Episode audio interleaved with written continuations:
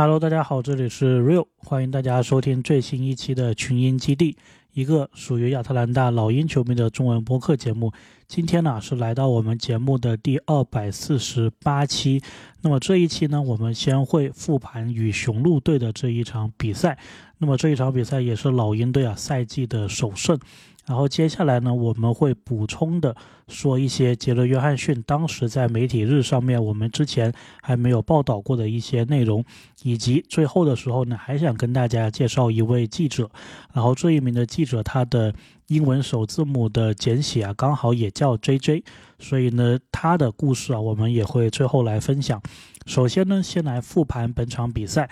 那么这一场比赛呢，斯内德啊是改变了首发的阵容，约翰逊进入首发顶替了萨迪克贝。那么约翰逊这场比赛啊，其实也是被委以重任，除了进攻端以外，防守端呢，要知道他对位的可是字母哥。那么杰伦·约翰逊呢，其实也是威斯康星州的人。那么密尔沃基是在威辛康斯呃威斯康星州，所以呢这一场比赛可以也说是他是回到自己的家乡，算是半个主场作战。然后呢，斯内德其实之前有谈过说老鹰四号位的这一个选择啊，他说并不是说。二选一就并不是说杰伦·约翰逊还是萨迪克贝的这么一个问题，而是说呢会根据情况来决定是选哪一名球员。然后他应该也是在打黄蜂的那场比赛之后吧，就是再一次跟记者重申了这个问题，就是说他希望把这个话题说得很明白，就是不是二选一，而是看情况来决定。那么说回到比赛呢，首先第一节啊。老鹰队的第二次进攻也是选择了特雷杨让卡佩拉进行一个扣空篮，然后卡佩拉的扣空篮也没有进，所以当时伊西看到了好像是上场比赛最后时候的影子。不过接下来呢，老鹰队是有连续两个抢断，分别来自于特雷杨还有亨特。那么那个时间点呢，我们七比二领先。第一节总体来看呢，感觉雄鹿队的进攻啊比较没有章法。然后呢，老鹰队也是借着对手这个杂乱无章的进攻啊，是扩大了领先的优势。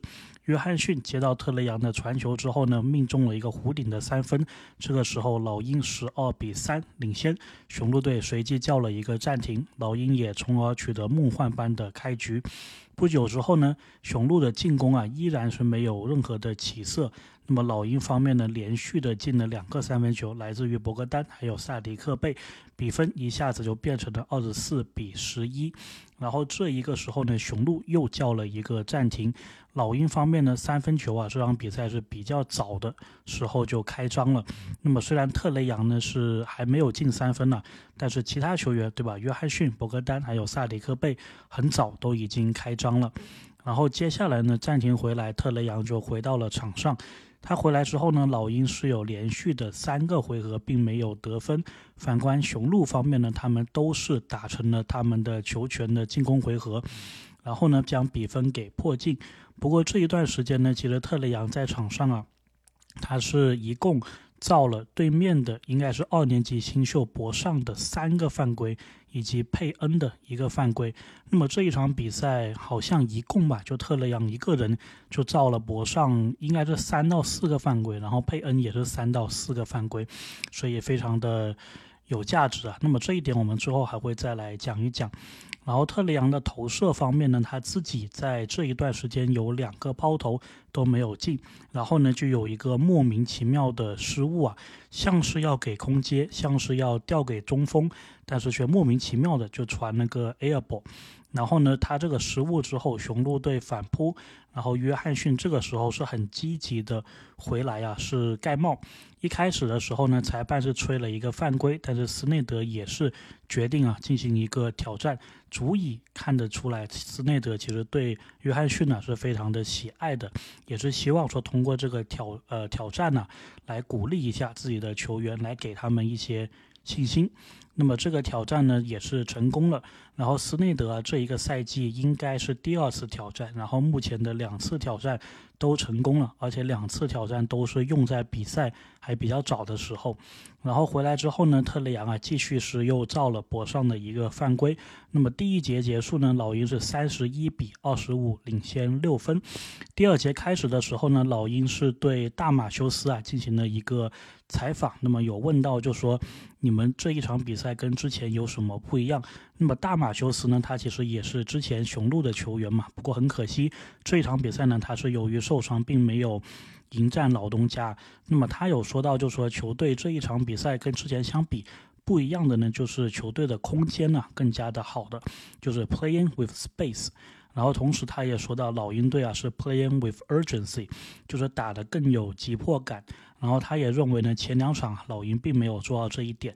然后同时，他也说到，大家是在为彼此打球，playing for each other，团队的篮球。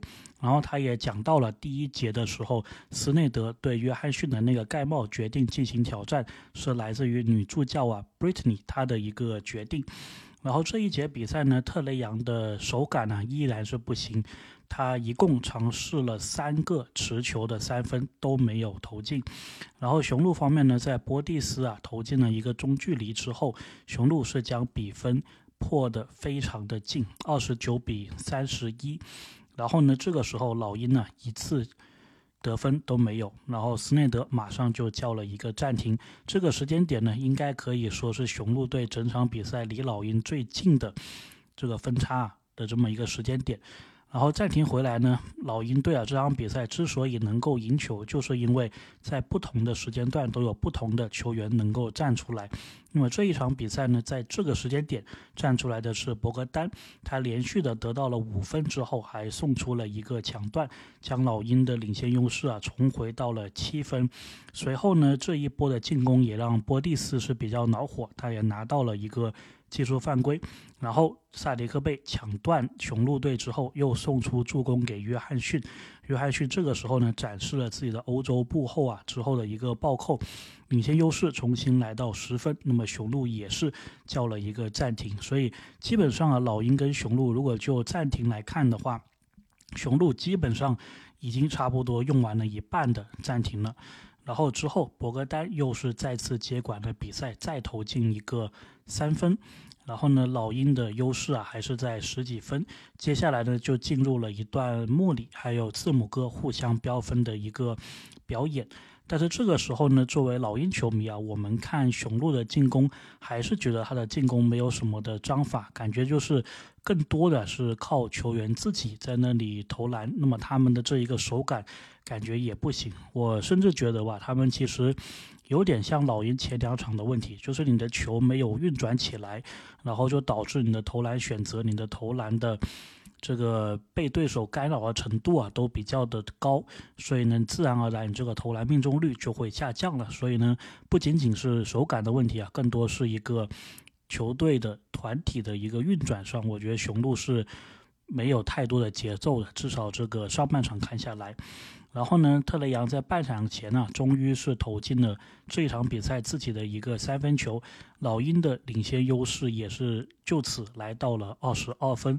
更加神奇的是呢，利拉德啊，在上半场应该是一分未得，投篮应该是六中零还是七中零。那么老鹰的解说威尔金斯啊，也说这个应该是他印象中看到的利拉德的第一次。半场零分的这么一个情况，然后其实我也有刷到我们虎扑啊各位网友的留言，因为之前前两场呢，我们是有在诟病特雷杨，对吧？但是其实今天你看，强如利拉德，他都是有这样子的一个情况，因为改变了球队，改变了打法，肯定都是会有一段这个适应期的。对于特雷杨来说是如此，对于利拉德来说也是如此。然后下半场开始的时候呢，一开始啊，博格丹是有接受采访，他讲到了说为什么球队对利拉德的限制那么的好。他说，其实球队啊重点研究了利拉德第一场比赛的一个录像，所以呢对他是有非常多的针对性的一个部署的。那么下半场一开始的时候呢，老鹰其实是有点随意的，就被对方追了几分。然后这个时候呢，又有关键球员站出来了，他的名字叫亨特，他也是一个抢断后之后控篮，及时的帮老鹰止血。随后呢，又命进了，呃，又命中了一记三分球，那么分差啊，重新是回到了二十二分。然后他又再得两分，又迫使雄鹿方面叫出了一个暂停。然后呢，比赛就是在双方的你来我往之后啊。就持续了那么几分钟，那么雄鹿依然是没有将比分给破进。然后在第三节还剩六分钟的时候呢，AJ 格里芬也是本场比赛可以说是一个话题人物之一吧，终于是有机会上场了。面对的正是他的老爸，对吧？就是对面雄鹿的主教练大格里芬。然后从这个时间点开始呢，这场比赛啊，其实能聊的。东西就没有什么好聊的了，基本上就是你一分我一分，对吧？那么打来打去，雄鹿第三节结束的时候依旧落后老鹰二十一分，他们半场的时候就是落后我们二十一分，所以这一节相当于他们的努力啊都没有得到一个回报。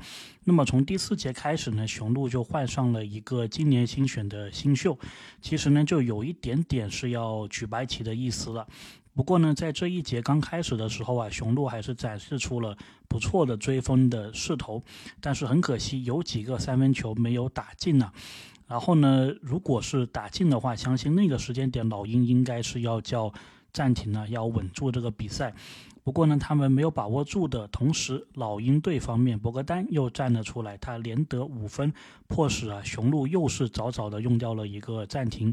然后接下来呢，其实。有点点是可以说给特雷杨去养养这一个手感吧。那么他也是在第四节的中段的时候，连续命中了两个超远的三分球，又是让雄鹿叫了一个暂停。然后那个时间点呢，转播单位给出了一个统计数据啊，就说老鹰全队是有三十次助攻，而雄鹿只有十九次。那么这个呢，我觉得可以反映出来，就是整个。两支球队啊，在进攻方面的运转，老鹰做的是比雄鹿好很多的。这场比赛，如果你要挑一个最佳球员的话呢，可能你是需要犹豫一下的。我觉得这种情况呢，其实是一个幸福的烦恼，说明你很多球员呢打的都非常的不错，对吧？是一个团队的胜利。如果一场比赛你要挑最佳球员，你。马上就能想到一个球员的话呢，或许啊，有些时候是不是他所占据的这一个出手权，或者他所占据的这个戏份过多了，所以呢，我觉得这一点也是值得我们去相当于用这个做一个判断球队是否打的团队的一个标准。那么这一场比赛，如果你让我选最佳球员的话呢，确实还真的是要想一想。我觉得亨特可以，博格丹也可以，对吧？然后呢？接下来呀，那么雄鹿就是举白旗了。那么老鹰方面呢，也是换上了巴夫金，还有盖耶。那么他们两位呢，也是在这场比赛完成了 NBA 的首秀。其中呢，巴夫金是靠着投篮的两投一中啊，拿下了 NBA 的第一分。那么盖耶呢，有一次三分的出手，但是没有中，所以呢，他还没有拿到 NBA 的。第一分，然后第四节其实有一个镜头啊，就是亨特被斯内德换下来的时候呢，斯内德呢是给了他一个很有自信的微笑。我当下的那个解读呢，就好像是斯内德跟亨特说啊，就说你看，就像我说的那样子，我们做到了这一些，所以我们赢得了比赛。然后亨特的表情呢，就好像是。好像是这样子吧，教练，你说的对，就大概有这么样的一个感觉。当然，我们这个可能晚一些啊，去看看有没有记者去问这一个问题来核实一下。然后这一场比赛呢，我的一个观感呢，总的来说，我觉得老鹰队中锋的这一个位置啊，确实非常的依赖。大家可以看到呢，老鹰对于卡佩拉的感觉是要求变高了，就是以前可能就是吃饼，对吧？现在呢，感觉呢，中锋需要更多的。有一些就是攻框的能力，然后呢还有策应的一个能力。大家能看到啊，就是卡佩拉在弧顶持球，然后指挥队友跑位，或者说队友过来接球的这一个比例啊，是比之前麦克米兰时期明显是多了。所以呢，对于中锋这个位置，甚至说对于四号位这一个位置啊，老鹰还是需要更多的有。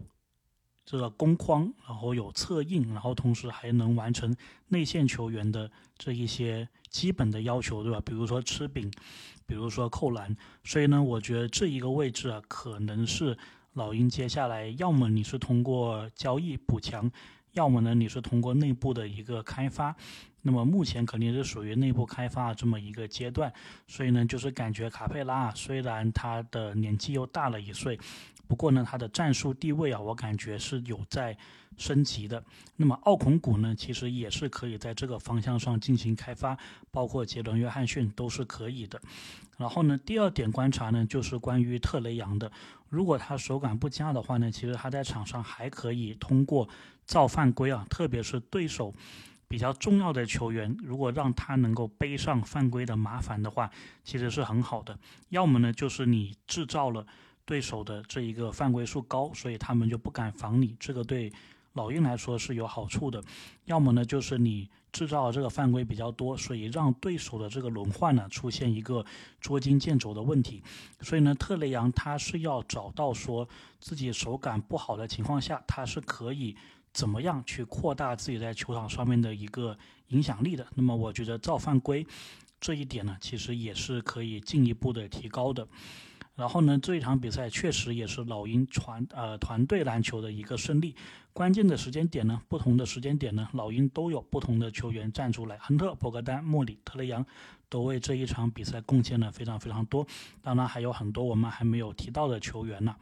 那么这一场比赛呢，大概就说这么多，也是很开心呢。老鹰终于是拿到了赛季的第一场比赛。如果是三连败的话呢？感觉我们这个日子啊，就是会比较难过了。当然，老鹰下一场呢是背靠背主场打森林狼，这场比赛呢，我觉得应该是要拿下来的。那么也是希望啊能够拿下来吧。一胜三负跟两胜两负的差别还是挺大的。那么我们对于雄鹿的，好像这两个赛季以来啊，好像都是有一些。优势对吧？我记得上个赛季雄鹿应该是有一段九连胜嘛，然后我们就跑到雄鹿的客场打比赛，结果赢了他。然后另一个赛季呢，我们跟雄鹿应该是打了三场比赛。然后我们是两胜一负的，然后这一个赛季呢，你看雄鹿第一场利拉德那么炸的一个情况下，我们又是跑到他的主场，在零比二呃开局的情况下，又是赢了雄鹿，所以呢，感觉是好像是有点点克制，对吧？当然上个赛季可能说更多的是特雷杨、还有莫里、还有亨特的这一个中距离对他们比较克制。这一场比赛呢，我是觉得说。雄鹿方面的问题啊是比较大的，他们的失误非常多，然后进攻呢感觉没有太多的一个章法，然后老鹰这边呢也急需要急需一场胜利，所以呢就是造成现在的一个大比分获胜的情况。那么接下来这两个队啊，如果要再碰的话呢，好像是要等到三月份了，所以呢我们到时再看一看吧，还是不是今天的这么一个情况。那么接下来呢，我们就来补充一些啊。J.J. 就是约翰逊之前媒体日采访的时候，我们没有聊到的一些内容。首先呢，记者其实有问，就说你在休赛期的时候跟老詹他们一起训练有什么样的感觉？然后约翰逊呢也是用了一个词啊，叫 surreal，就是超现实。他说确实非常的不一样啊。然后呢，他们在一起训练的时候呢，也会经常就是比赛打着打着就会停下来交流。那么他感觉呢，像老詹这一个级别的球员呢，他们是非常注重细节的。那么约翰逊呢，其实也在这个过程当中学习到了很多。然后呢，他也知道说自己啊，如果是要提高，如果是要到下一个阶段的话呢，必须是要练习自己的一个三分球。然后，当然，他也感觉到自己在三分球这一块其实是有进步的。然后也感觉到他的第一年、第二年、第三年一一年一年以来啊，他在全方面其实都是有一个进步的。当然，他也知道说 NBA 是一个马拉松，然后球员的成长也是一个。马拉松，所以你不可能寄望说，虽然你每天都是很刻苦的训练，但是你的这个变化会一夜之间达成。他是表示说啊，是不会这样子的，所以必须是要像跑马拉松一样，一步一个脚印。所以他还是他还是啊，不断的需要努力，不断的需要鞭策自己。然后到后面呢，就是记者打趣啊，就是问他说，跟特雷杨在洛杉矶有打匹克球，这个感觉怎么样？然后呢，约翰逊在这里就是挺得意的，因为他在跟特雷杨打比克球的过程当中啊，他是赢了特雷杨的，嗯，所以呢，他就是很开心的。这个记者问了他这一个问题，然后呢，最后呢，就是我们其实之前有提到的，就是奥孔古扮演这个老鹰的记者来采访他嘛，就是问说，有一次你想对奥孔古扣篮，但是你没有扣成功之类的那个事情。关于那一段呢，大家可以回听之前我们媒体日的那一期啊，应该是二百四十二期吧。然后在这里呢，其实稍微补充一下，就是 J J 啊，他其实跟奥孔古的关系好像是非常好的。那么他也有说，说他跟这个 Big O，他跟奥孔古之间可能是在老鹰队里面啊，他们两个关系是最好的。就说杰伦约翰逊，如果你在老鹰队里选一个关系最好的队友的话，这个人呢可能是奥孔古。那么。那么他和奥孔古之间呢，在场上我们也是看到默契也是挺不错的，而且这两名球员呢，可能就是以后老鹰未来的四号位还有五号位。那么说完了 J J，说完了杰伦约翰逊，我们再来说一名 J J。然后这一个 J J 呢，其实是一位老鹰的记者啊，是一个黑人女生，她的全名呢叫 Jamila Johnson。这个 Johnson 呢是跟 Jalen Johnson 的 Johnson 是一样的，也是美国比较常见的一个姓氏。为什么想说她呢？就是因为其实她对于我们整个老鹰社区的贡献呢，其实主要是有两点。首先，我先说她的背景吧，就是她是一个黑人女生，刚刚我们提到了。然后她二零零八年的时候本科毕业，所以现在也是有一定的年龄了。然后呢，她说她从小到大就是非常的喜欢体育，喜欢各种的体育。然后她的本科呢，其实也是学这个传媒的。然后她在毕业之后呢，就建了一个网站呢，叫做。atlhawksfans.com，那么这个网站的全称我也会放在我们节目的描述当中。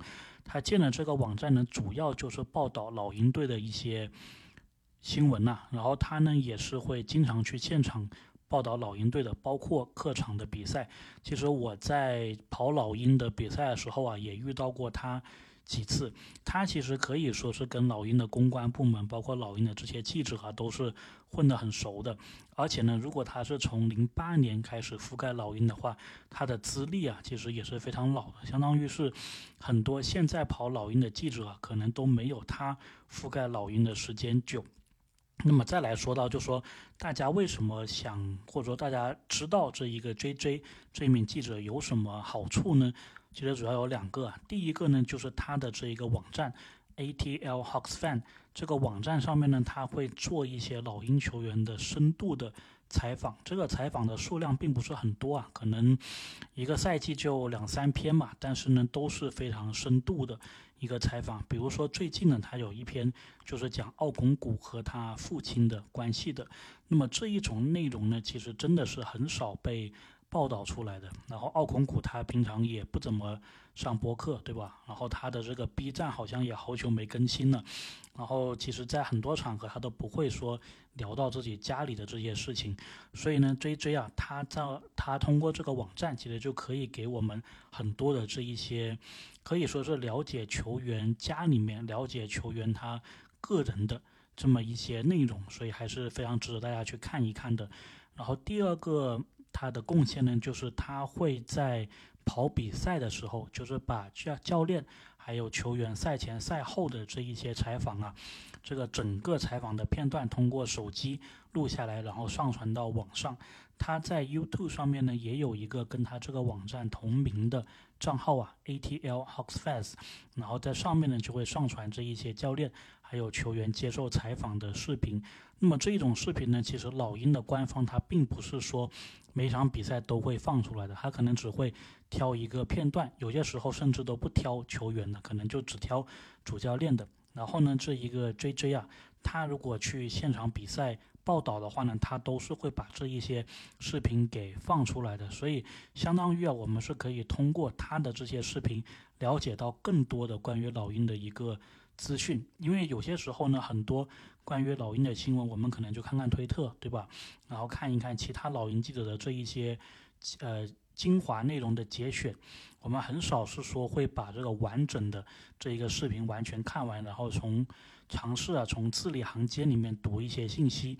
那么追追他做这一个网站，他做这些视频呢，就给了我们这样子的一个机会。所以呢，遇到一些比较。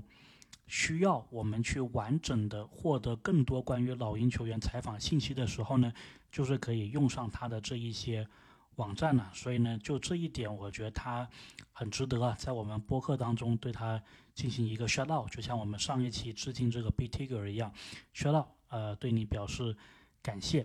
然后呢，其实本来这一期啊，我是想讲这个 AJ。格里芬的，不过 AJ 格里芬感觉这一场上场时间不多啊，所以我们留着接下来的时候再来讲 AJ。OK，那么今天的节目呢，大概就聊这么多吧，还是很高兴呢，老鹰终于是拿到了赛季的首胜，然后接下来希望迎来第一个背靠背打森林狼的时候呢，也能够取胜，小小的来一波二连胜。OK，这里是 Real，那我们就下期再见了。